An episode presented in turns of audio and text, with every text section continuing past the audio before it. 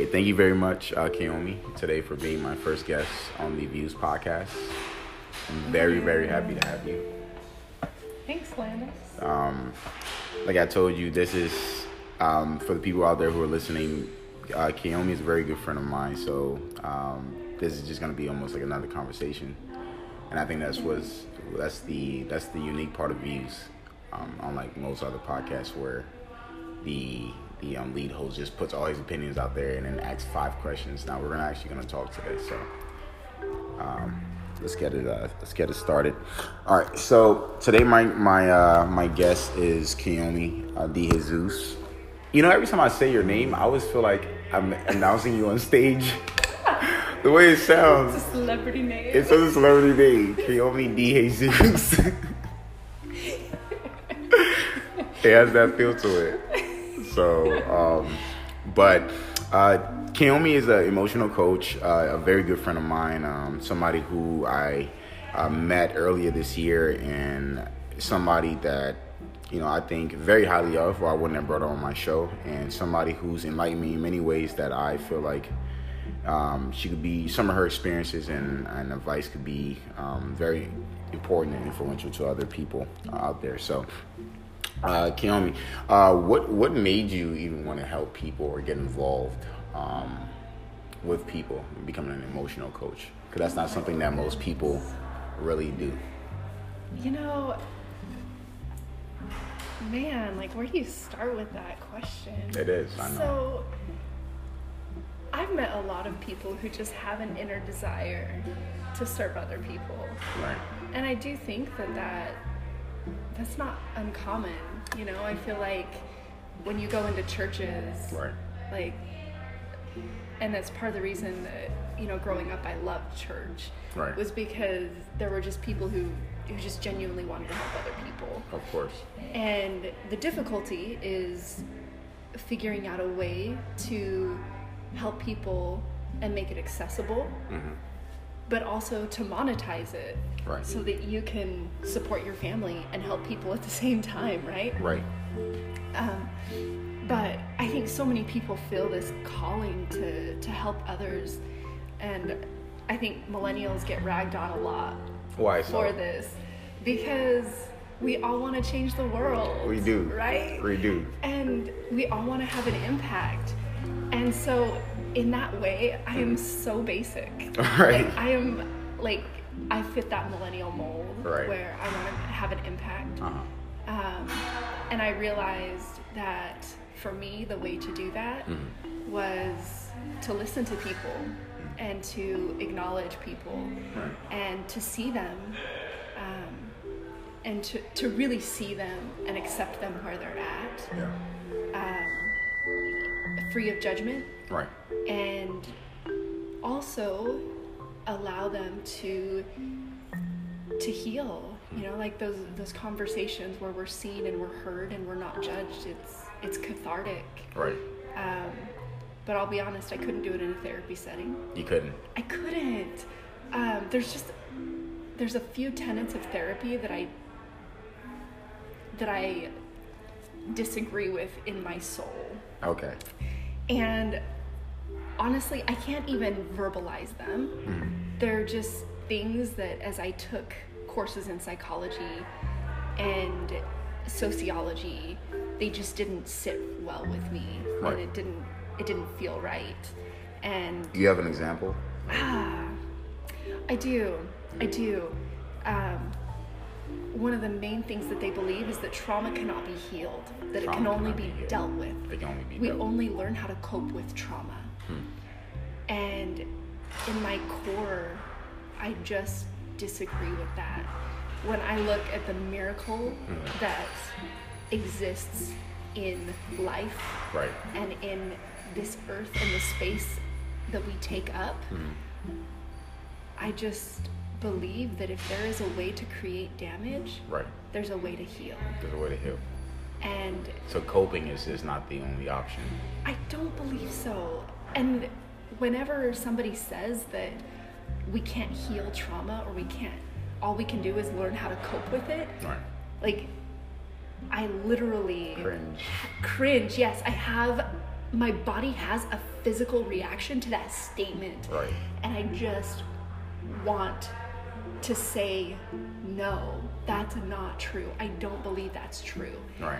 And so that led me on another journey to to find a way to heal, To heal. to truly heal, Right. um, instead of just learning those coping mechanisms. Right. It's funny that you mention um, that you mention that because I think that was honestly this may be my first I'm telling you, but that was one of the things that made me attract to you as a person was when I first met you. It was it was a spirit, you know, and I'm and you know me, I'm not a really religious guy, just to Yeah. use the whole spiritual term, but um it was it was something about you that you didn't you didn't walk around or nothing screamed I'm an emotional coach or I help people or I'm a listener because you're a really good listener by the way. Thanks. you're a really good listener. And something about you that attracted me to just one day ask you what the hell do you do? Why the hell do I always just want to talk to you and tell you all my problems? And and uh, so it's crazy that you said that um, that that was one of the reasons because um, you know people some, we we live in a society where people seem is a very competitive world. Yeah. um, nobody wants to seem like they're they're um, I don't know what's the word what's the good word but they are they need help in any way. You know we, we live in a world where perfection is is uh, is It's praise. is praised you know and, and we live in a I mean it's not even possible if you look at the world and the It's not.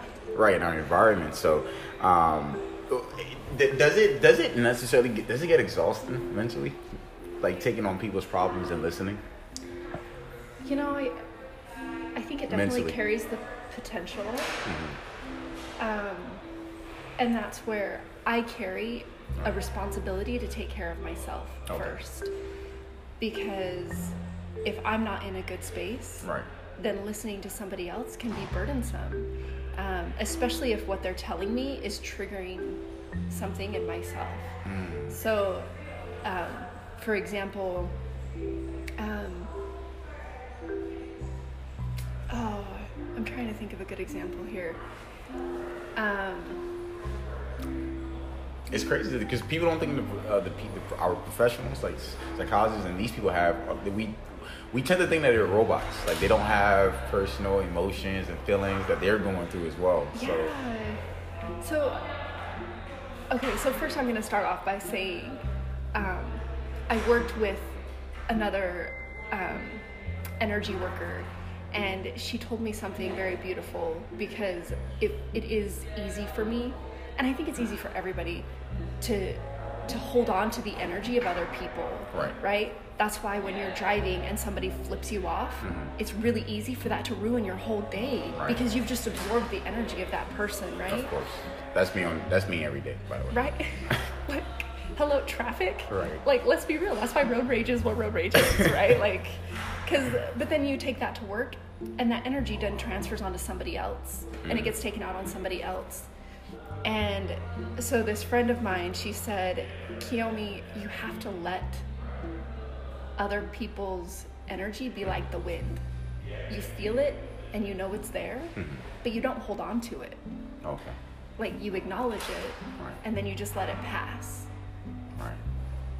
And that was really powerful to me. And it started me on a journey where um, one of the things that's really hard for me is it used to be it used to be really hard is when somebody would cl- complain about the same thing over and over again Well, was it more irritating hearing about it, or you're like, are you more thinking like, I've, I mean, the answers are there. How are you not seeing it, or what? What, what um, annoyed you about it? you know i think about like we all have that friend that's unhappy in life somewhere mm-hmm. whether it's their marriage whether it's their career Right. and they see you you see them every weekend and they're you're drinking and that's what they're complaining about. The, but it's the same stuff same stuff different day right? Different day. and they are just stuck in this hole mm-hmm. of misery. But they want to be there Right. right? Because they don't want your advice. Mm-hmm. Because if they wanted your advice they would have taken your advice 20 conversations ago Tony conversation. Right? Right. um, and so i realized that that was triggering for me hmm. that that was something where i was like why isn't this person getting up off their butt Right. and doing something? Right. And when I looked at myself and I looked inward, hmm. when I was having those feelings, hmm. I realized that I'm okay with that person staying where they're at. Right. If that person wants to complain all day long about their cir- circumstance, mm-hmm. I can listen. But it was triggering my own feelings of feeling stuck. It was triggering my own feelings of not being perfect. Not being perfect. Why? It was triggering my own feelings of not feeling worthy because I wasn't perfect Okay. right? And mm-hmm. so once I went deep within myself and I process those emotions for myself, Right. now I can listen to somebody complain about their marriage and I'm just like, yeah, that's a tough situation. So you're able to to detach yourself from the the um cir- I mean their circumstance. Yeah, like I don't absorb their problem. Right. And and it's a it's a balance, right? Because I want to make sure that I'm present and I'm giving that person my energy. Right. So I don't want to disconnect and be like, oh, well, that's your problem. I mean, you're going to be complaining about it next week, right? Like, I want to be there for them. Right. Um, because whatever it is that they're looking for, Mm-hmm. whether they're looking for sympathy or support or understanding Right. or just to be seen and validated, Mhm. I can't provide that to them if I'm judging them or if I'm having these thoughts of like, well, then get off your ass and do something different. Right. You know, like I can't truly be present for them. Right. And so for me, the goal is is to be present. Just be present. And if I'm triggered, if what they're saying to me is draining, that's a sign to me that I need to go in myself. Right. And so, yeah, like there are times where it's exhausting. Right. But that just tells me that I need to go into myself and I need to look at myself and figure out why it's exhausting. Um, and then once I do that and once I heal that part of myself, I can go back into that conversation and I can be present for that person and I can provide them the support and the love that they need. That they actually need. Well, what do you personally get out of um, your profession? Is there any ben- Mm. benefits out than the obvious? But what what do you my get out of being an emotional coach? It's, you know, it's selfish, really, hmm. right? Because when you make an impact, it feels good. Right. And that's what I get. Like, I get to feel good about making an impact in somebody's There are worse life. ways to feel good in this world. There are more. There are more. There's more selfish ways to feel good, Yeah. and You know, and like, I do have to be careful because I have to make sure that I'm not setting my self esteem up on that. Mm-hmm. You know, like, I, I have to make sure that I'm not putting my value as a human Right. on the impact I'm able to make. Like, Right. I have to remember that my value Uh-huh. is static, you know, and my value just is. And it's, but that being said, it still feels good to feel good, of course, you know, and so, um, life is about sensations, man. Yes, right. and so when somebody, you know, when I work with somebody who's been um, really struggling with something, Mhm. And we work together for 45 minutes, and then they send me a text the next day, and they're like, I haven't felt this good in weeks or months or years. Like, that's where. That's where I'm like, all right, like I'm making a difference in the world. Right. Um, That must be so satisfying. Oh, I can imagine. is. It is. And I realized a long time ago, you know, like I have a really good friend Mhm. and he's gregarious Okay. and he is like he's your salesman, you know, like Right. he can sell ice to an Eskimo, he could talk the panties off a nun. This man can Right. like just sell anything, right? Anything. and he's great in crowds Mhm. and i always tried to be like him and the moment i stopped and because i realized he's horrible one-on-one Mm. he's not good one-on-one he's not good at, at making someone in a one-on-one setting feel seen and heard and validated and that's where i thrive and once i accepted that it completely changed my perspective on what impact meant for me Right. because I realized that the people that made an impact for me, it happened in quiet moments, right? Like, it didn't happen when I was listening to some enthusiastic guy throwing a sales pitch at me. Right. It didn't happen in a big room with an, you know, some religious guru Right. or self-help guru. Right.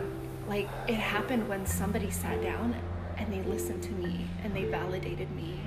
Right. And I know a lady that I met who's, who did that for. Right? Yeah, I'm talking to her now, by the way. I'm talking to her now, by the way. Landis, thanks.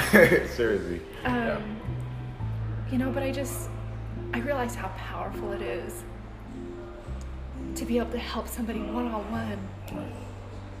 Um, and that the world is changed by individuals. It's, you know, it's not changed by, very rarely does a Steve Jobs come along. Right.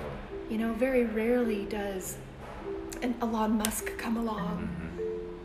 But so frequently, mm-hmm. just good people cross your path. Everyday superheroes. Yes. That's what I call them. Yes. They don't. They don't wear a cape though. That's the only thing. They But don't, and you don't see them on TV, and you don't see them on Social media. social media. day. But it's because they're present with the people that they're with, Right. and I realized I wanted to be that kind of person. Because if I could be that kind of person in my home, if I could affect my daughter first, Right. she'd go out and she'd do amazing things. Right. And then you end up with this ripple effect that just ends up being really beautiful. Right. And And you didn't even need to create a hashtag or didn't need to do anything. It was just it's just me being me. you me. being you. And that was really empowering to figure out that I could I could find my strength Right. and I could use that to help people in a genuine way. Right. um, I realized about six years ago, um, I was working with a couple of you know Christian missionaries, Right. and they wanted to do a service project, and they were just constantly looking to like serve people and you know do things and stay busy and stay engaged and helping people and and I remember sitting with them and I said, you know, listening is the greatest act of service that you can give somebody. Hmm. Listening. Listening to somebody. And they didn't get it. And they went off and they still tried to find other service opportunities. But, and I- you know, I just kind of laughed because I thought, you know, the thing that's really missing you know, there, there, there are programs out there to get people food. There are programs to get people clothes. Right. There are programs to pay people's electric bills. Right. But there's not a program to give somebody a listening ear Yeah. that says, I see you Right. and and you're worthy and you're valid and acceptable where you're at. Right. And what what does that do for somebody? Giving somebody an ear to say, "Hey, listen, I'm hearing you out. I'm I'm validating what you're saying. I Oh, may not yeah. agree with it, but I'm, I'm I'm willing to open my ears to to hear you out. What what does that do for somebody? I don't know what it does for others, mm-hmm. but for me it healed me. It healed me and it allowed me to go out into the world a more peaceful, more whole, Right. more conscientious human. Mean, Um, and from what I've seen, it does that for other people. right. But I don't have a study to be able to say that that's what it does. I Well- don't have any science behind it. I think I can tell you that from ex- personal experience. I've um, I can definitely agree with that statement. I, I've met so many people who didn't they didn't realize that all they needed was maybe an ear. Seriously, I mean, I, mean, I know people now, um, both men and women, uh, rich and poor, you know, occupations of, I mean, many different occupations, and really gifted people as well. That I can, I'm looking at them, I'm like, wow, you're so gifted, you have so much potential, but maybe what you're lacking is an ear. You know, yeah. maybe journaling, maybe you know, you know, maybe having somebody who can actually hear you out. So, so it's crazy that you when, when you say that, I'm, I can definitely it, it resonates with me really well because I've seen that in my everyday life, um, especially somebody like me who Um, and I, as I told you before, I believe that I was. I've always believed I was the smartest person on earth. Every age, I'm telling you, from 10 to like 15, I always felt like. And then once you hit your 20s, then reality hits you like, oh my god, I know nothing. that first piece of humble pie is kind of bitter. I hate that pie. I hate that pie. Now, so, somebody, somebody in your field, wh- and and I and I mentioned this at the beginning of the show. I said that um, people who are in your field, even psychologists and things like that, we always feel like they don't they don't need help or they're Jesus Christ already. They've already figured it out. Would somebody like you? Would you ever go to counseling? Oh my gosh, I do. Yeah. I have. Okay. Like, And that's real. That's crazy to say it from somebody in your profession because most people would think, ah, I know it all too much. I already know. What can I learn? I that would be if I ever have a thought close to that, that's my first sign that I need to go see somebody else. like if I think that I have my stuff figured out, right. um, just know that the universe is gonna come and The whack universe- me like, real quick. Just just know that. Like so if, if I can't stand the universe in if I say something that like like that arrogant to think that I know it all, um, just just smile and laugh and know that that I'm gonna have something coming that will Right. show me otherwise. right. Um, but because I will say like I you know there's there's quotes around like um, pride and you know none of us I don't think anybody walks around wanting to be prideful and wanting Right. to be arrogant. There's no real um, villain in the world. There's not. I I really don't think so. Um, you know, but what really, you know, you hear people say, the more I learn, the less I I know. Right. The more I learn, the less I know. I had to say that again because it hit it when you first said it. I was just like, mm, but it makes sense. Yeah, like the more you learn, the less you realize, or the more you realize that you know so little. Right. I've even heard in like a Buddhist, and like I mean, and like one of those Buddhists like saying somewhere online. I'm an Instagram guy, you know me. I love Instagram. It says like somebody who the man who realizes that he doesn't know it all. Re- I mean, knows something. So I, I get yeah, it. like there's wisdom in understanding that we lack a lot Right. individually. Just think about it. I mean, just think about the grand scheme of things. How big the world is, Yes. and everybody, like our brain is almost our universe. Yes. So And it's funny because like I go through these ebbs and flows, which I think everybody does, right? Where human. I'm like, I'm like, I feel so smart today. like I got this, and you know, and then the universe comes knocking and and lets me know that I It's a that I humble don't. pie. Yeah, seriously, bitter shit. Um, but I heard a quote that really changed my perspective. And it was something along the lines of today's wisdom is tomorrow's stupidity. today's wisdom is tomorrow's stupidity. You know, and I laugh because that's the cycle I mm-hmm. find myself on.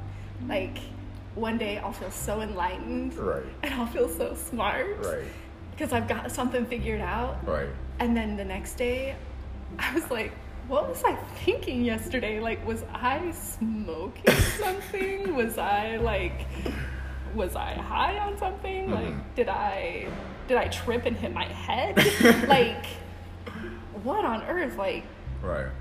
you know, and it's funny because I think that's part of the power of journaling and writing things down is we can go back and look at our stupidities of yesterday Right. and look at ourselves from a much more wise Right. self today. Right. Because you're you're technically a smarter Kiyomi today than literally yesterday, right? I hope so. Right. Um, I hope so. But you know, that being said, today's Kiyomi Yeah. is going to be rather foolish to ten years from 10 now years from now. and realizing that was having it said to me in that way allowed me to appreciate today's wisdom Mhm. for what it is because it's helping me through today's problems right. but also recognizing that my wisdom of today Right. might sound really stupid tomorrow. So, And it helped me kind of laugh at myself and not take myself so seriously on that one. That's real, man. Uh, I think the more people can hear and know that, know, even the professionals, the ones who are meant, who are here to help us, they are humans too. They also Oh go through, um, you know, their everyday struggles and battles as as much as the most enlightened enlightened person in the world. And can I just say, like, the most sympathetic person you know is also the most damaged. Right. Because the reason that they can sit and listen to you, the reason they can sit and be with you and see you is because they haven't been seen. And they recognize the value of providing that. Wow. And so if you think that anybody in the mental health Right. field is perfect and you want help from somebody who's perfect, Right. um, honey, you better go find Jesus. because it's that's not how humanity works. Hmm. Right? Like the reason we're able to see somebody in their pain is because we've been there. Or we've been in something similar. You know, the what builds character, what builds compassion and empathy is our own hurt. Somebody who's never been hurt, or somebody who's turned off, because I don't believe that there's somebody who's never been hurt. Right. But the people who've turned off those emotions, mm-hmm. they're not, they're only fooling themselves, right? Right. And so, my hope for anybody in the mental health field, Right.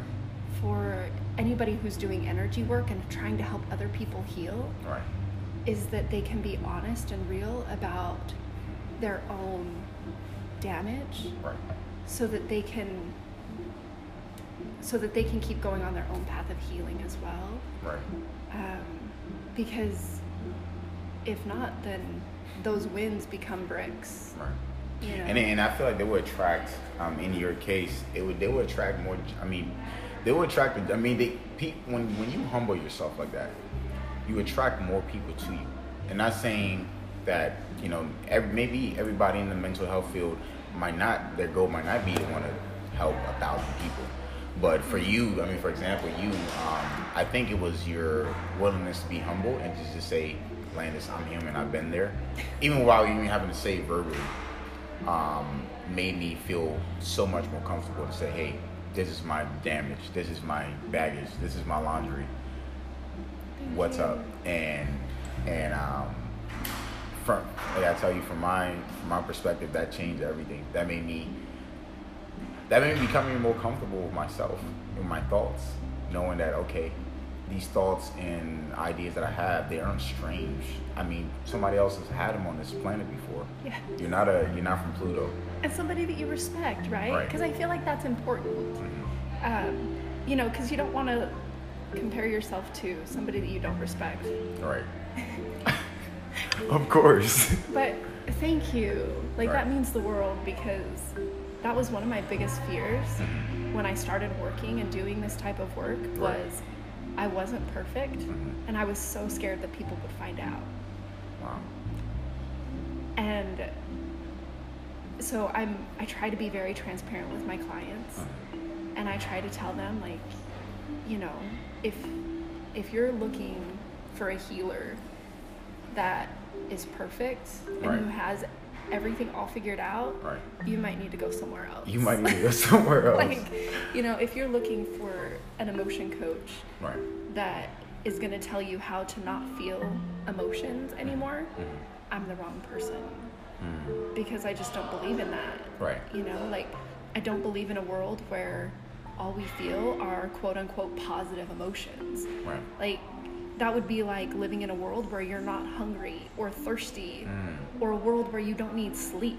Mm. Like we are hardwired for emotions. Right. It's a feedback system that our body has developed and created and it's incredibly complex. And so to me, my goal is teaching people how to work with that feedback system um, teaching people how to release those emotions and those deep triggers from childhood and from early relationship trauma Right. that created these Barriers and roadblocks yeah, yeah and false beliefs. yes and these behaviors in us that we don't like Right. right like these shadow sides of us that we that we hide the first couple of months we date somebody right mm-hmm. like Wow. You know to be able to to look at that shadow side of ourself and the not pretty side um, and to be able to start providing that that damaged person some healing Right. um, so thank you like it means the world to me that being open and vulnerable Right. which has really been one of my biggest struggles Right. is um, is paying off Is paying and that off. it's helping other people open up and feel safe being vulnerable Right. And, and then and then also for people who don't know because this is not a visual podcast, it's kind of cool because it, it's you. It, Kiyomi is a white slash Japanese lady, and I'm a black young man. I mean, I'm a black man. So we have the, the world will probably think we have nothing in common, but it just shows you what you know opening the ear to somebody can do. It can you can adapt to anybody. It doesn't matter. You can you can adapt to a kid in Madagascar. You know anybody. So I, I, I love is a universal language Right, right. and Acceptance. vulnerability acceptance Right. It definitely does. Now, one of the one of the main topics that I wanted to um, touch on today was uh, childhood trauma. oh Something that we've um, we've we've talked about in the past before. I wouldn't go into specific detail because that's not anybody's issue. But um, I, I wanted to. How how can childhood trauma? Um, how can it affect someone into adulthood? Oh my goodness there is so much science around this Yeah. that i'm not educated enough to even begin to explain Right. but Just the basics. I mean. what I can say is that, um, you know, in our brain, in our body, um, we're we're our brain is wired to assess a situation and to respond appropriately. Right.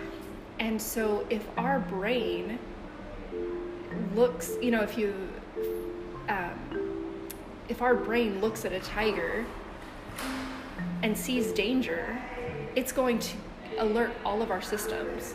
And our body's going to be all systems go for survival, which means it shuts down our immune system. Because honestly, if you've got the flu, it doesn't matter if you're being chased by a tiger. If you, you know, if you were happy five minutes ago, you know, like whatever logical things are going on, Right. it doesn't matter. So your logical thinking, your long-term thinking, your immune system, your digestion, everything shuts down Right. and your body goes into survival mode Okay. in heightened emotional situations. Huh. And you know, for those who believe in evolution and subscribe to that, Right. um, it's it's evolutionary, right? Like you come out of a cave, you see a lion, Right. you need to survive, You need to and then you can worry about everything else later. Right. Um, the difficulty is that we live in a world where we have micro stressors. Micro stressors. And, And what are, what is that, um, if you don't mind? A made up word, really. Okay, that's kind of cool though. I like that because now that I was gonna go to Google next, Like, but I can. we don't have lions that are threatening our lives every day, but we have bad traffic Right. that's a small stress mm-hmm. that if we don't process through those emotions and calm down, Right. then that system is triggered, right? Or situations where maybe our life isn't threatened, but situations like sexual abuse, Right. where our safety, where our physical safety is threatened, Right. then you know and and there's studies that show the effect of childhood trauma on disease. Like there's actually a book the epidemiology of disease and childhood trauma which is the beginning um, the epidemiology the the start. Right. the um, and there is a connection between chronic illness and almost every disease is significantly worse and takes more years away from somebody who has experienced tra- traumatic events Right. um, and specifically childhood trauma because childhood trauma is so it's we're we're still forming our brains and our systems are still forming and so we don't have any other truth to go back to Right. right if you're um, if you're assaulted as an adult Right. then there's a truth before that assault that existed Right. but if you're assaulted as a child Right. there's no truth before that Okay. like so that trauma and i, I don't want to diminish No, no, of course you're not. at any point in time but trauma on a developing brain just to say that trauma on a developing brain is different than trauma on an adult brain Okay. and um, so when you take a child's developing brain Mm-hmm. you introduce this trauma the amygdala now has these heightened emotions Right. and if there is something else in life that mm-hmm. happens Right. that triggers one of those emotions, mm-hmm. the childhood brain doesn't have a way to process that. And so instead of being able to process the emotion of fear of a bee, for example, their amygdala is going back and processing the fear of the trauma all over again. So it's not necessarily in the bee that It's not it, the- it's it's whatever that event was that created that uh That initial trauma. that initial trauma. And so, in my work, what I do is I go back and find those initial traumas, Right. Help the brain process through them so that the amygdala can put that down and it can say, okay, fear seeing this bee, Right. and now it's just the fear of being stung, if that's the fear, Right. um, instead of the fear of losing personal safety, the fear of shame and being invalidated and dismissed and not seen and not heard, Right. um, the fear of being unworthy, the fear of being dirty, right? Like whatever uh, the whatever other emotions are Attached. encapsulated and attached to that childhood trauma. So that trauma. Um, and then once you can heal that childhood trauma, Right. then that person can then go out into the world a more whole person. More whole person. And they may have other behaviors because emotions and behaviors, it's hard to tell which creates which because they both can create the other. Right. So if you have a child that was um, abused, Mhm. then they can create a lot of protective behaviors moving forward in their life. What if it's bad or good? Um, I don't believe in bad or good Okay. in this situation. Like Right. that behavior serves them, Okay. right? If it's shyness, Right. if it's, um, you know, you That's see their coping me- mechanism. right. They're using shyness or they're using aggression Right. as a means to help them process this trauma. Right. And it's not good or bad. It just it's their coping mechanism. Right. And I think it's necessary and beautiful and important to recognize that and Right. to thank that because that coping mechanism is what's allowed them to continue fighting and surviving Right. to the point that they've made it to me Right. so that I can help them. And so I think it's really important to remove these labels of good, good and bad, emo- like good or bad emotions, good or bad coping mechanisms. Mhm. Like, honey, those coping mechanisms helped you fight and live another day. Right. Thank you. Thank you. It's not nothing to be ashamed about. It's Not at all. Right. Not at all. You know, some what as when I asked you that question, I noticed um, you almost answered one of my other questions that I had, and uh, that was for the few who don't know what uh, post-traumatic stress disorder is, and most people just attach that to maybe war veterans going through, you know, having flashbacks to, you know, them being in a world. I mean, in the in the atmosphere of war or whatever that is, but um, PTSD can happen to anybody, just depending on uh, what uh, event you've encountered or or experienced, right? Absolutely. One of the things I do want to say, like on this note of gratitude, is I'm so grateful to the veterans who have had the courage to speak out and bring light to PTSD. Right. Because prior to them, PTSD was not spoken of. And so the fact that it's even hit people's radars is amazing. And I'm so grateful for the attention that it's gotten. Um, but you're right, there is a lot of education to be done in this arena. Right. Where, because um, just like everything, it's a spectrum, right? So somebody who's chronically ill can experience PTSD. The caregiver of that chronically ill person can experience PTSD. Wow. The, um, you know, and that's to give a little bit of information about myself. That's where I was. Right. You know, like I had a, I have a daughter. She's eight years old.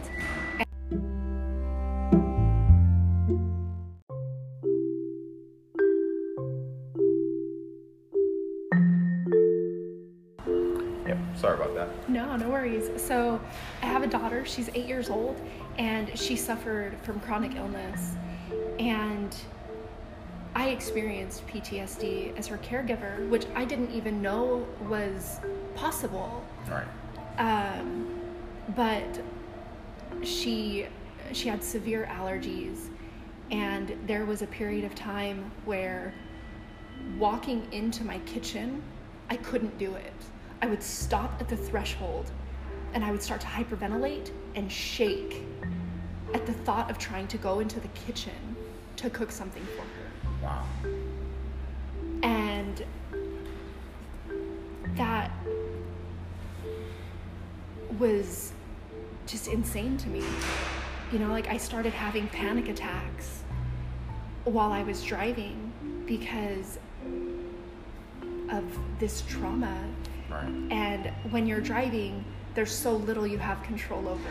Right. Right? Like we end up in situations that that show us how little control we have and for me driving was one of those and so it was very triggering. I hate that place though, because it makes me.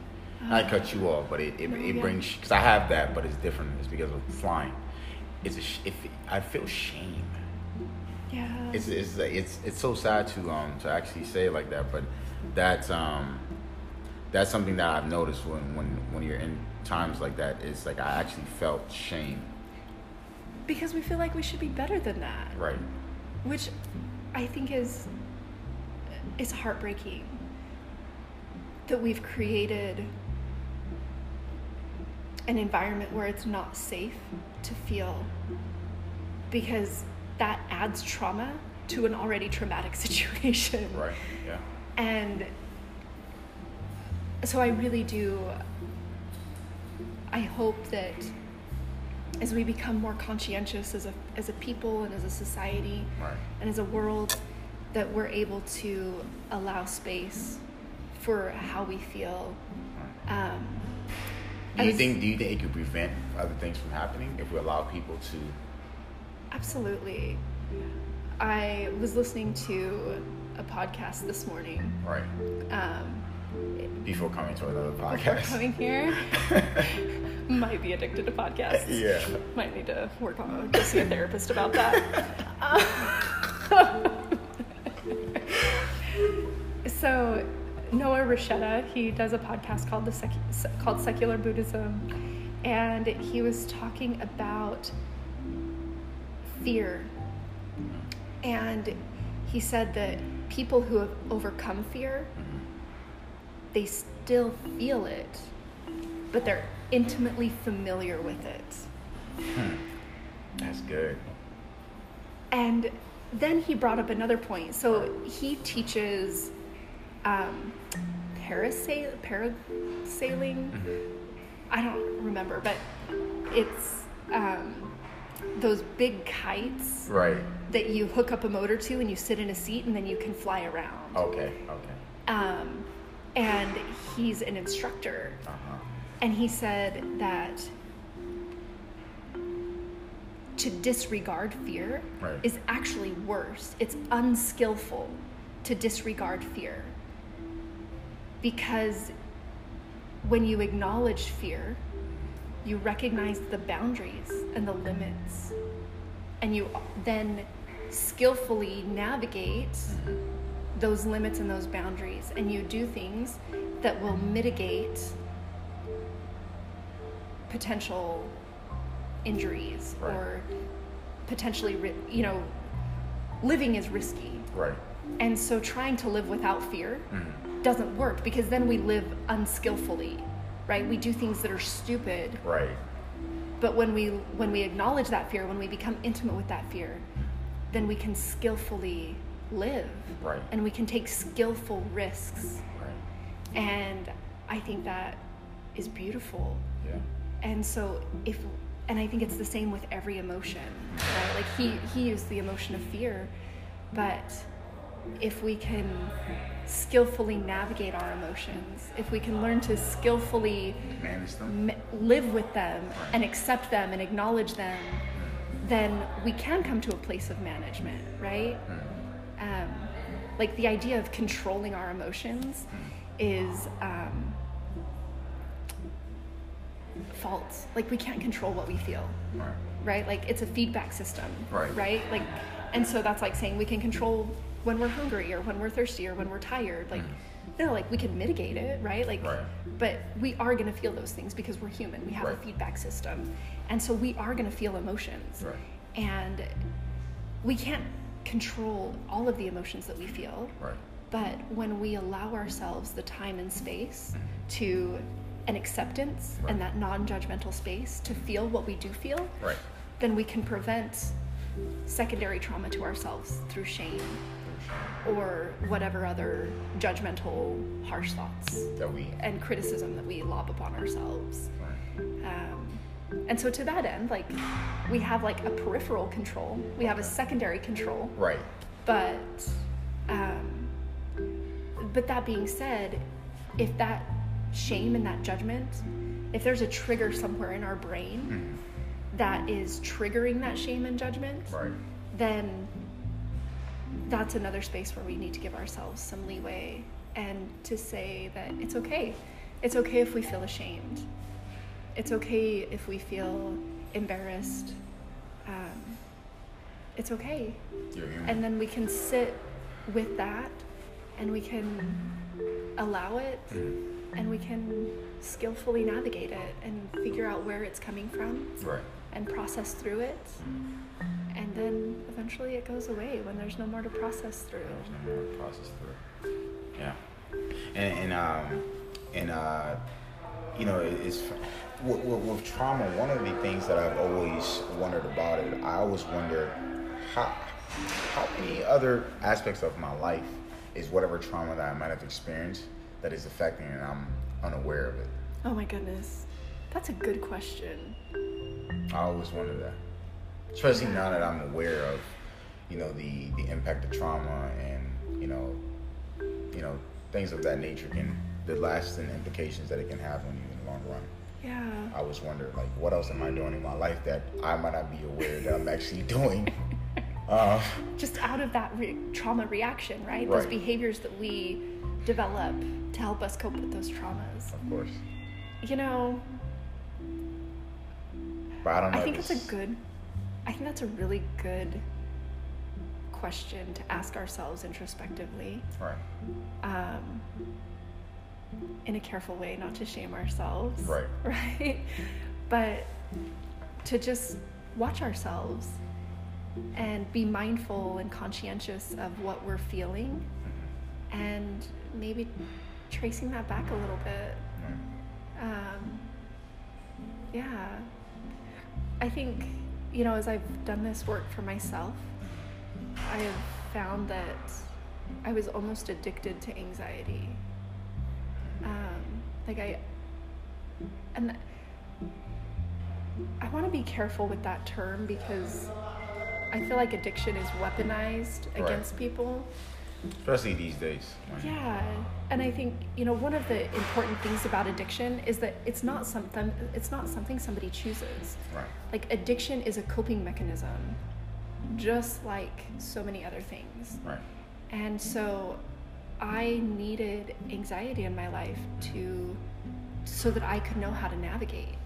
And so I did not consciously and not intentionally, but I've been in spaces before where I've sought out anxiety inducing people or experiences right. to reaffirm my own space in the world. Wow. I mean that Not many people do that too. That is kind of embarrassing to admit, but that's vulnerability for you. It is what it is. I mean, that's what that's that's the beauty. You know. Um, our next topic um, kind of goes along with this one is depression. I Oh. feel like more than ever, that's one thing I will give society the credit of. Of all the other, you know, mental illnesses out there, um, I think depression has really resonated with a lot of people as of late, and many have come to the table and saying, "Listen, I am experiencing this, and I never knew that, you know, especially somebody like me. I'm, I'm from my culture. I'm a black man in the black community. The stigma and the stereotype of, you know, things like that are like frowned upon. Oh, so, much So, so. so I could, I, I wouldn't have even opened my mind to believe that. Hey, come on, man, it's me. Like I'm good, bro. Like depression, like that's not a thing with me. Um, how can you? How can um? How can you tell if somebody? How can you tell if you're really depressed or if you're just having a, a bad day? Um, this is a hard one, Landis. Yeah, that's why I brought you here. Man, you know, I, Because I feel like it can be also um, abused. There are a lot of people For who sure. use any reason to say, "Oh, I'm depressed," and to me, I think it kind of takes it kind of takes away life from the people who are actually dealing with depression on a daily. And, and depression, um, from what I've researched and come and uh, come to know of, as of late, is that man, a lot of the world's actually seriously suffering from it yeah, and some are aware, some are not. Some are in robot mode where they're just existing and not realizing it. yeah. So, so that that's the reason why I had that question for you. Like, how can one really tell if you know they're depressed or they're just having a bad day, or they created their own circumstance that that, made them feel that okay, now is what was me. So how can Wow, that's a lot to unpack. All right. Yeah, let's do it, So, the first thing I want to say is that just like with PTSD, depression is going to have a spectrum. And and we will all hit that spectrum at some point in our life. I do not know anybody who's been honest and vulnerable with me who has not experienced depression at some point in their life. Um, and a lot of the times it's hard to see when you're in it. Um, you know, I mean, I remember being 15 years old and I watched a commercial and it listed out these symptoms of depression. what Like- age? What age were you? I was 15. Fifteen. And, you know, it's like a loss of interest in activities that you normally enjoy, um, your sleep pattern being off, you know, and I honestly don't remember any of the other symptoms, but I remember stepping away from that commercial and realizing that I fit a lot of those symptoms. And I wasn't at a point where I could admit that I was depressed. But as I got further away from that situation, I was able to admit that to myself. Um, and, you know, and then it happened again when I was um, a new mom. Um, What awful timing. I mean, sadly, just depression doesn't give a damn, huh? It doesn't. Like, it really doesn't. And so I, I was um, a relatively new mom. My daughter was less than two years old. And again, like, came across some advert and I stopped and I was like, I think I'm depressed. So you didn't go looking for depression. I didn't. Right. And in fact, like, had those advertisements never come across my path, I would have stayed blissfully in denial. And, you know, it's kind of come to a point where um, I've started to recognize behaviors that I that I do when I'm depressed. And sometimes they're micro. You know, sometimes I realize that I'm just spending a lot of time on my phone and not living my life with people that I care about. And that is my number one cue that something's off, that I'm avoiding something. Um, and, you know, sometimes it hits where there are days where I have a really hard time getting out of bed, or I have a really hard time finding the motivation to shower or brush my teeth. And sometimes it happens all at once, and I'm like, oh, this is depression. And sometimes Wow. it is quiet, and I just recognize that I'm silently and quietly avoiding, exhibiting, um, engaging in avoidant behaviors. Right. And so, you know, one of the practices that I've started to pick up is um, taking myself into account. Okay. And I do that in two ways. The first way that I do it is in a group situation, in a group setting. Right. I actually ask myself what it is that I want. I account for myself and my desires in that setting. Um, the other way that I take myself into account is I actually have time set aside every day where I hold myself accountable for that day and what I did and how I felt and what I engaged in that was benefiting to me and that was um, helpful and growing, and what I engaged in that was diminishing, um, or um, maybe I said or did something that was rude or hurtful to somebody else, and so I hold myself accountable, and then I and then I try to do better the next day. Right. Um, That that's hard, especially as an adult. I swear, you know, most adults you can't tell a shit these days. Like, what adult doesn't feel like they know it all?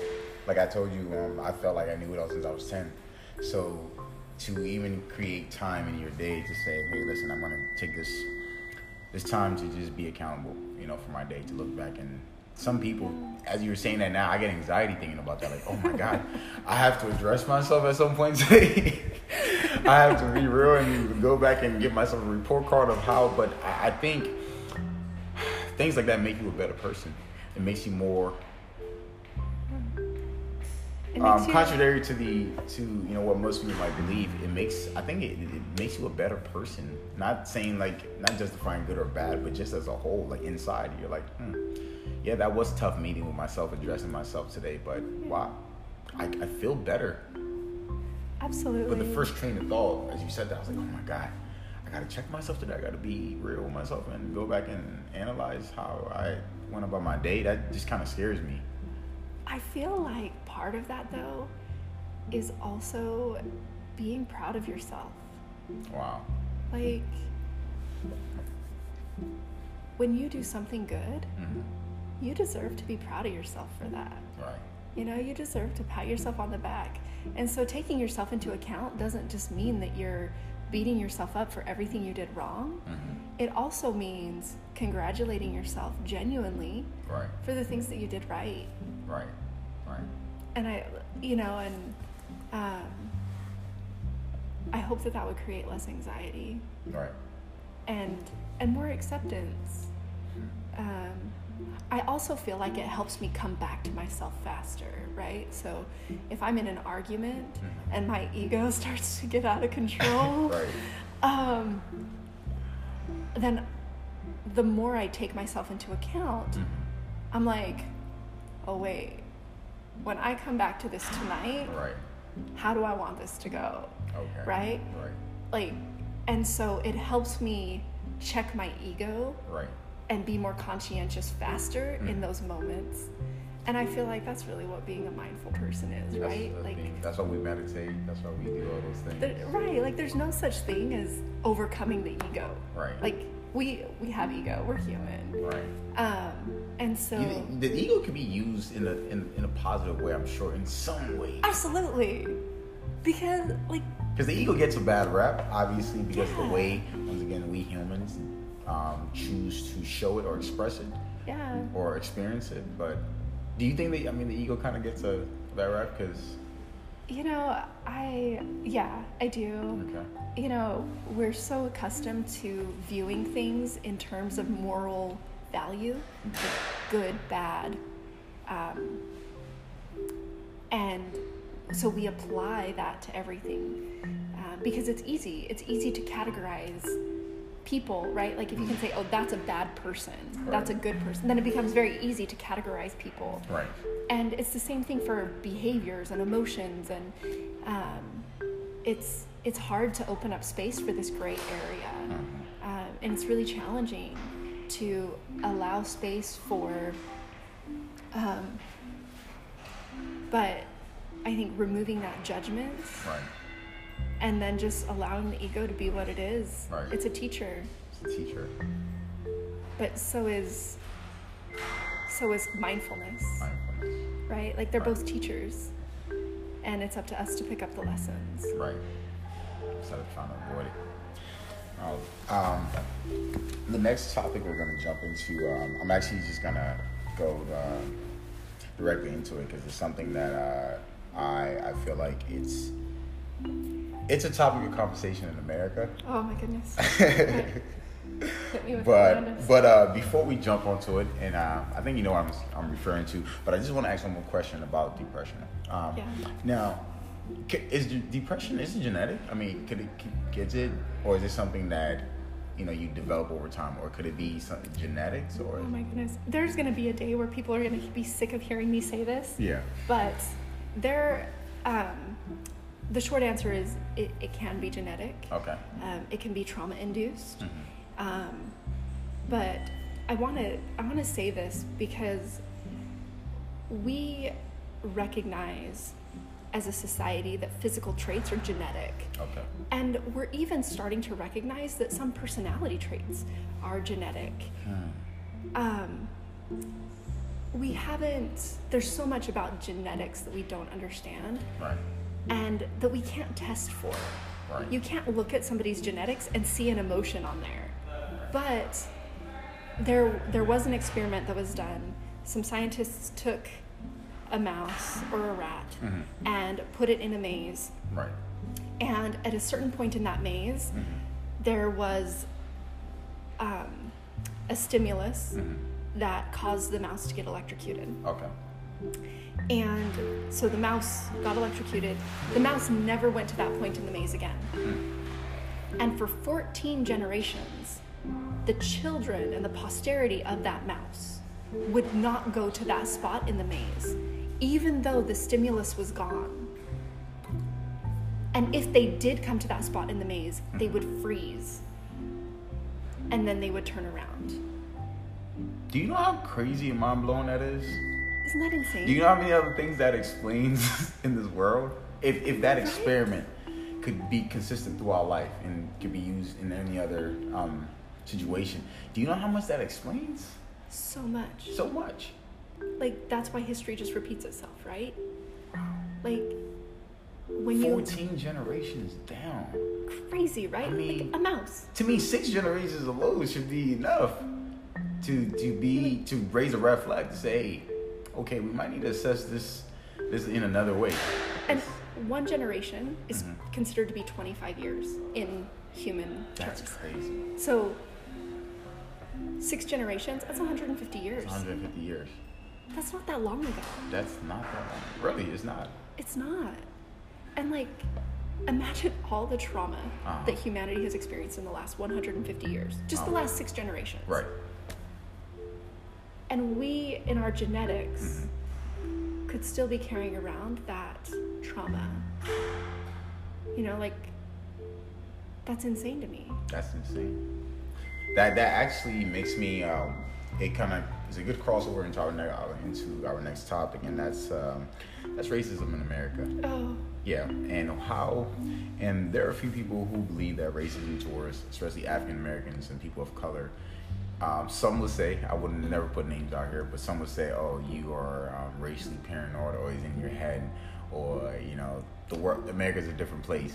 But when you use that analogy or that example with the rat, and some would say, well, you know, people, black people in America, you know, they're choosing their own destiny right now. They're choosing to live in the ghettos. They're choosing to be quote unquote hood rats. They're choosing to be, as Hillary Clinton says, um, menace to society. Or Oh. I forgot her terminology, and I like I like Hillary. You know, it gets worse than her, so I'll Yeah. say, but um, and and and some would, and, and some don't try to. I want to no accountability is not a word, but some try to downplay it and say, "Oh no, you're you, you know that that's that's that's made up. That's all created by today, by the culture, by the and wish that you, there's a point in some, Yeah. but when you talk about trauma lasting generations with that rat, I mean, think about people forget slavery was not that long ago It wasn't. in the grand scheme of things, it wasn't that long ago. So to see some people um, in the black community and in other community of color um, act a certain way and show a certain form of aggression or anger or lack of understanding or comprehension, it makes me think like, wow, could this be genetics? I mean, you know, I, I mean, to a certain extent, point. I mean, everybody in this world has a choice. We all have a choice in what we do. But there are some things that are beyond us, and somebody who's not enlightened to neuroscience or the brain or how the brain works could just be living in bliss and not knowing that maybe some of the reasons for what, what I mean, for the, some of the reasons for what they do, what what they do, yeah. is genetic. The influence, or some of these people are still traumatized by their ancestors for what their ancestors went through. So that that was the reason why I said it was a good segue into our next topic. Oh, geez. Okay, so I don't want to be reductive. Kiyomi is not a black woman, by the way. So this I'm is not. It's not. She's not biased. We're just Um, so I want to say two things. First off, I want to give a disclosure, and I want to say that um, I I used to believe it, that we lived in a post-racial America. I I really lived in an area where racism wasn't a problem. I lived in an area where those stereotypes weren't an issue, um, where, um, for the most part, people weren't treated differently for the color of their skin, and if they were, it was microaggressions. right. Um, you know, nobody was denied housing, nobody was denied basic services, nobody um, was abused or beaten, Right. um, or you know, not allowed some basic privilege because of the color of their skin. Right. Um, and I was wrong. Um, I was wrong. And what led me to this was obviously a journey, but what started it was um, a lot of conversations around Obama becoming president. Honestly, for me, Mhm. um, I I had a friend who strong black female Right. girl and um, woman now. She was I say girl, she was in high school Right. and she was a ferocious advocate for social justice. Right.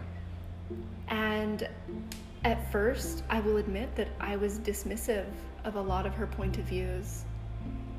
And eventually, I had a reckoning day where I stopped and I had to ask myself what if I am right?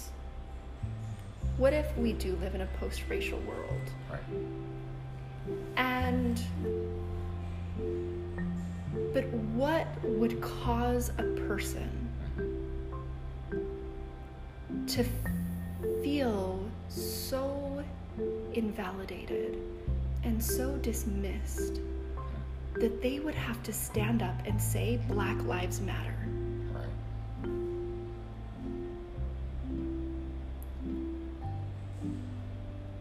And when I asked that question, the universe answered in a big way. And I was shown the injustice in our justice system. I was shown the real numbers, like adjusted for so many other factors around black men, especially being treated and viewed as criminals, the harsher sentences they receive for the same crimes with the same quote unquote criminal backgrounds Right. than their white counterparts or even their Hispanic counterparts. Right. Um, the view that they are somehow aggressive, um, more aggressive than other men. And I, I just realized I was wrong. And the best way that I can correct that wrong is by advocating, you know, by doing the opposite of what I did before. Right. You know, before I was dismissive and I was invalidating and I was judgmental. Right. And when I opened myself up to listening to the community, to the mm-hmm. African American community, and understanding their experience is valid, even if I didn't experience it, even if I didn't understand Right. that their experience was still valid. Um, you know, and and now, you know, it's I, I can't say that I can advocate Mhm. because I still am a very privileged Japanese American. I have the privilege of proximity to whiteness. Right. Um, ethnically, I look very androgynous. Right. You know, most people can't look at me and tell what race I am. I couldn't. And I so- personally couldn't. yeah. Right. And so I get the privilege of having this proximity to whiteness where I get a lot of the white privilege. Right. And um, and I didn't realize it, but um, now I do, and so now I, I try to be an ally. Right. And if I see um, a person of color who's being mistreated, I try to use my proximity to whiteness Right. to to advocate for that person in that in that circumstance. Um, and whether that's them being treated differently at a restaurant or a grocery store, Right. or um, And that's that's very yeah, that's hard to say because I have Oh, so never. I have never um I've met some good people who are white, obviously. Yeah. Um, I'm one not to generalize too much, but I've met some people who were white who helped me out in times of need. Um, but still was never able to say some of the things that you're saying. And to me, I don't think it it takes away anything from you. To me, it makes me I applaud it, but I also gain a new sense of respect for somebody to say that. When thanks. somebody for somebody to be able to say, "Listen, I understand the cards that were dealt, and I do know we all might not have been given the same uh, head start, or that yes, this did this did happen in America and in most of the world as well. yeah, Um, slavery didn't just happen in America. It, it was an extreme in America, but it happened in many other cultures around the world. But it's it's rare when a, a white person or a white slash any other race could say that, you know, I, I, I have I can acknowledge, you know, whatever privilege that I might have and now I actually use my platform or, you know, my voice as an advocate for fairness. Because you know I mean? Not just some person who's just like, you know, I'm just all for black people no matter what. No, you're a person. You're a person, and I think you're more for fairness in, in all aspects of life. So I, I can say that, but um, it, it I wanted to just take time out to say I, I applaud that because it's funny. Um, when I first met you, I don't know if you remember. Um, it was in an office setting, and growing up in I'm an African, obviously, but growing up, spending most of my life, um, my teenage life, where you were starting to develop and understand your mind and your brain and how it works, I almost, I know a lot of black kids in the Northern Virginia area, or people, or black kids who grew up in suburban areas who have this complex of, well, you know, I'm good, and maybe, you know, racism exists, but it's not my battle to fight today, and I will allow, you know, I will allow uh, somebody else to fight the battle. It's not as bad, and it's funny because you checked me, but checked me in a good way, and this is usually I would expect that from a black person, Oh. an older black person. Is like, no, well, what are you saying? Don't, don't, don't, um, don't, uh, don't dismiss the feelings that you have because you live in a in an environment right now where to you it might be good, but to a kid in Alabama, a black kid in Alabama, life is totally different. In Louisiana, life is totally different. In Mississippi, compared to Northern Virginia, and so when you said that, it had, it, it lit a new fire in me, a, a, a fire. Um, let me not say fire because that kind of gets a negative um, feeling when you say that. But you, you, it was an awareness you brought to me that it was like, wow, this is somebody who's not even from my race telling me like, no, you shouldn't, you shouldn't dismiss your feelings because you're in the presence of other people that you might want to get along with or um, kind of not have that conversation with them. And from that conversation that day, it really made me say, "Wow, I'm doing a disservice to a lot of other people who's who's died and suffered for this opportunity to express their views or you know be heard." And I'm here stating like, "Oh well, yeah, you know, it's not as bad as it used to be." Like, dude, I came to America in 1999. You know how much, and, and luckily my parents, they've always, thankfully, they've always had me in an environment where it was very diverse or where, um, you know, the the majority, which were white people, thrived, and black people, we kind of just went along with that because we're in that environment. But that's not the reality for all people of color or minority groups. So, that I don't know if you remember that conversation, but it happened. And I was uh-huh. like, this lady, that is crazy. It had me going home driving thinking. And, and it was one of those moments where I had to humble myself and say, bro, you're going about this the wrong way. I don't know who you're trying to please or who you're trying to not ruffle their feathers, but you can't run away from reality and dismiss the, the efforts and feelings of so many people who have died for you to even be in this environment to have a to get a fair paying job like your counterparts, your white counterparts, or anything like that. So I, I don't know if you remember that conversation, but I like that. It, it was crazy. Okay, I'll be honest.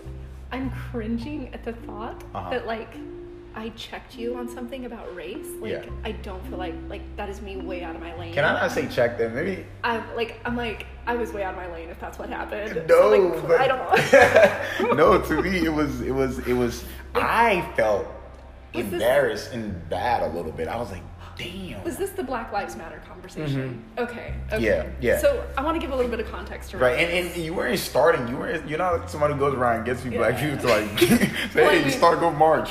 I know how to stir the shit pot. this wasn't one of those occasions. Right, it was just Um. a general conversation. Right. So, to give a little bit of context, Mm-hmm. we were having a conversation um, about Black Lives Matter. Right. And I believe you had asked me if I felt like it was a valid movement. Right. And Because at the time, I felt like I went about that movement a different way. I said I supported it, but I hate the I hate the label. I hate how it comes off. yeah, yeah, yeah. and Okay. you know, and to each his own kind of thing. And Yeah. to me now, I'm I'm already an Afrocentric kind of guy. I'm all for it. You know, I'll be the first one to say, you know, BLM, but I just I choose to use different ways to you know Express influence people and express that. So Yeah, and I think that's beautiful. I think we, um, yeah, I think the point I was trying to make in that conversation was just that the reason that the Black Lives Matter movement started was because we continually, as a society, invalidate the African American, the Black American experience. Right, and we continually honestly we gaslight them.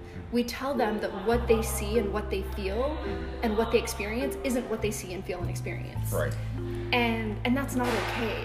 Right. that's that's not okay to do to anybody. And so for me you know having gone on this journey and realize and recognizing the importance of validating and seeing somebody and understand and truly understanding somebody um, it led me to a point with the Black Lives Matter to realize like this is what we've been how we've been engaging with the African American community as a society as a whole Right. is wrong.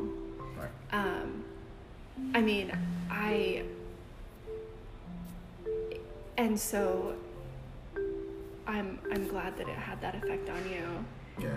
Um, I shouldn't have used the word check. Yeah. That was funny when that said check.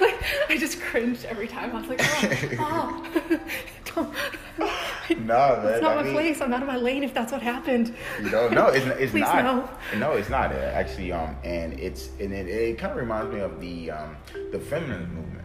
Oh yeah, there's know, a lot that- of parallels. You're right because somebody like me as a man, obviously, is kind of like I'm a white man. I can't really.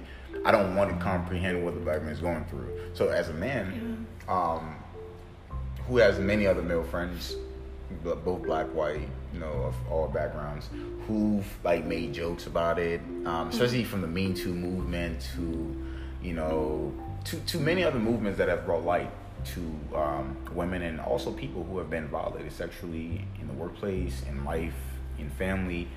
It's brought light to that, and and so now the idea of a feminist has gotten like a bad rep. Why, why, why do you? First, I want, I want you to tell me what you what your um what your um description of a feminist is, and and why do you think it gets a bad rep from some? I wouldn't say all because I do think the movement is. I mean, it's in full. Right? Now you can't stop the Me Too movement. So true. So I think feminism has gotten a bad rap because there were some very well connected, very powerful feminists who were not building. And their version of feminism meant that somebody else needed to come down. And I that's not my belief. I don't believe that you need to bring somebody down in order for somebody else to be equal. Right. Um, that being said, it's very difficult to let go of a position of privilege.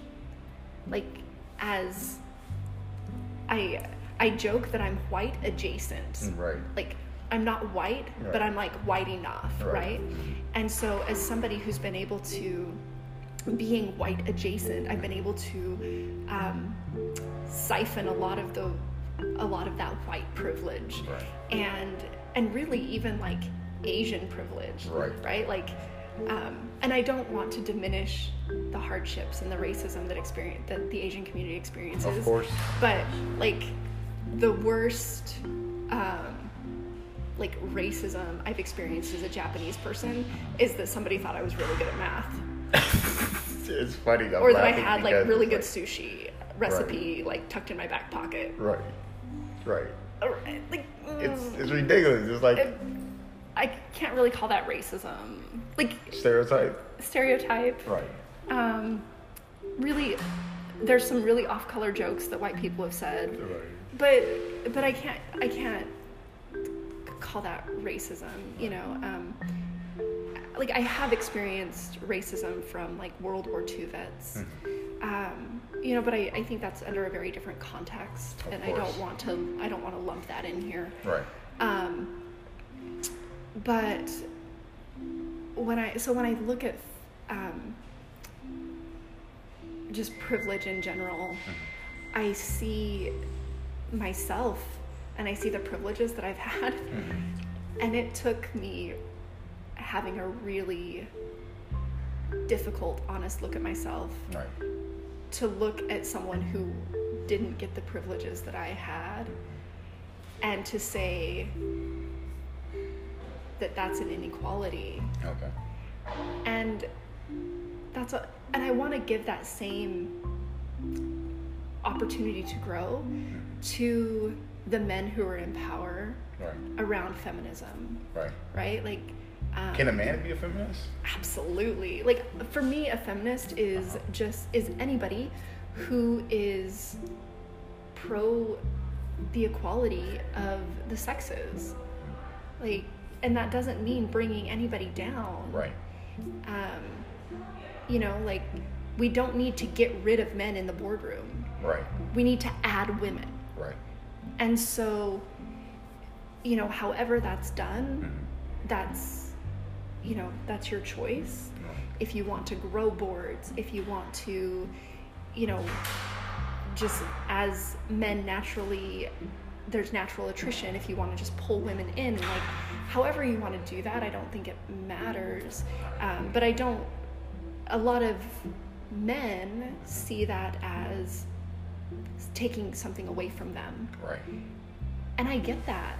Like that's scary to feel like you might lose, Right. right? Like um, getting getting to the top of a corporate food chain Mm-hmm. is is hard. And so if you add female competitors into that arena, Mm-hmm. then it will feel like more men are missing out, quote You think some of us are scared? Absolutely. Yeah. But of what, that's like understandable, right? Right. Like, I mean, it's I- change. It's something it new. is. and and so you know, giving space for those feelings and and how people feel and that fear is important because until we address that fear, then we can't really address anything else. Mm-hmm. You know, like you can't address a problem until you address the emotions that are underlying that problem and until you acknowledge those emotions and you find solutions for those emotion those problems that are um, triggering those emotions, right? And so, for example, um, I had one guy who's very, very close to me and who's quite feminist leaning himself. He was very um, fearful around the Me Too movement. And he goes, and he said to me, he said, So what, I can't ever touch a woman? And I looked at him and I said, Would you ever touch a guy? Wow. Wow. like you know like for so this was in the context of like if he's in an elevator and he needs to get a woman's attention so, so she moves over and gets out of the way so he can get off. Mm-hmm. And i'm like would you do that to a guy? Would you touch a guy on the waist? Wow. and he was like well no. And i'm like then why would you touch a woman? Oh. Like what gives you the right to put your hands on a woman's body? Right. you should be scared to touch a woman just like you're scared to touch a guy. Right. period. Like there there should just be that natural respect for another person's body space. Right. And so Remove like the gender. It's like the person of right like right? that's a human um and i don't think he liked that response but but i i still feel that the point stands Right. you know like i don't know another man who would touch another man's waist to get him to move Right. i don't know another man like i have friends who have I've been only done that in football games.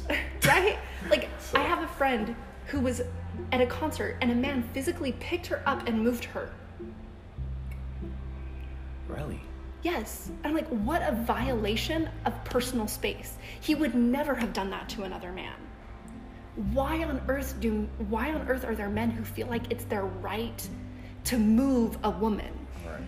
Like who the do who do you think you are? Right.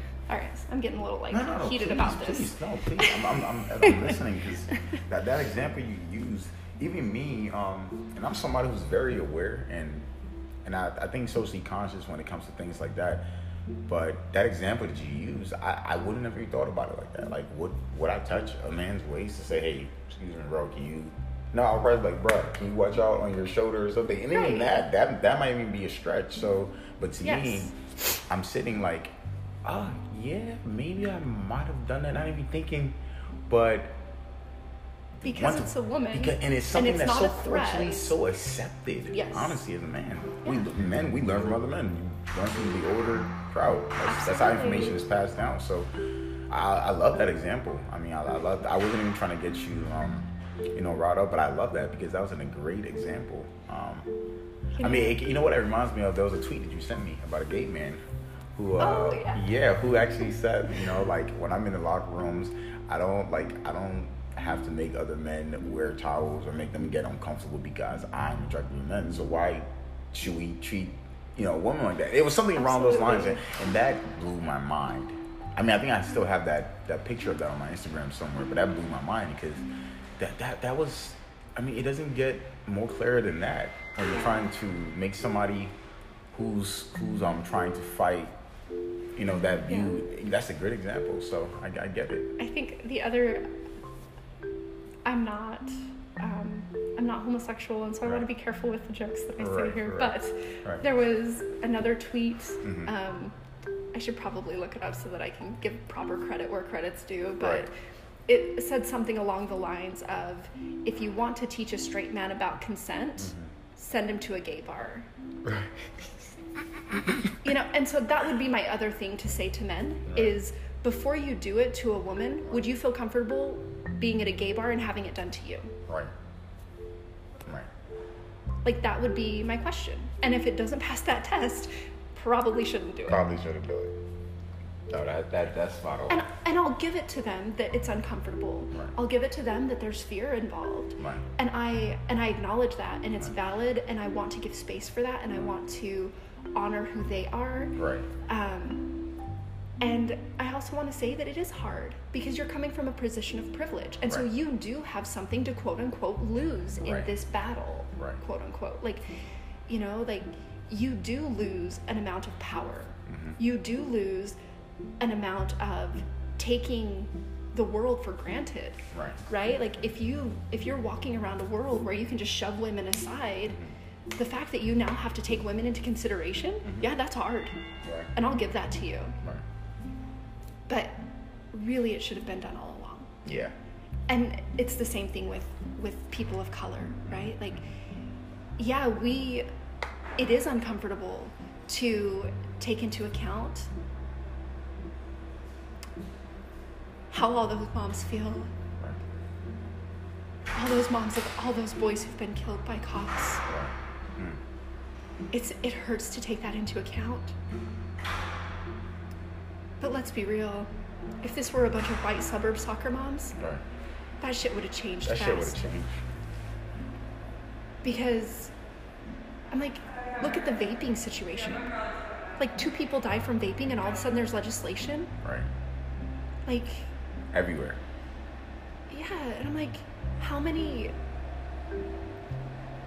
how many women and men, how many mothers and fathers, how many brothers and sisters, how many friends have to mourn before we change and before we implement bias training? Right. because we all have it we all have it it's we're human Right.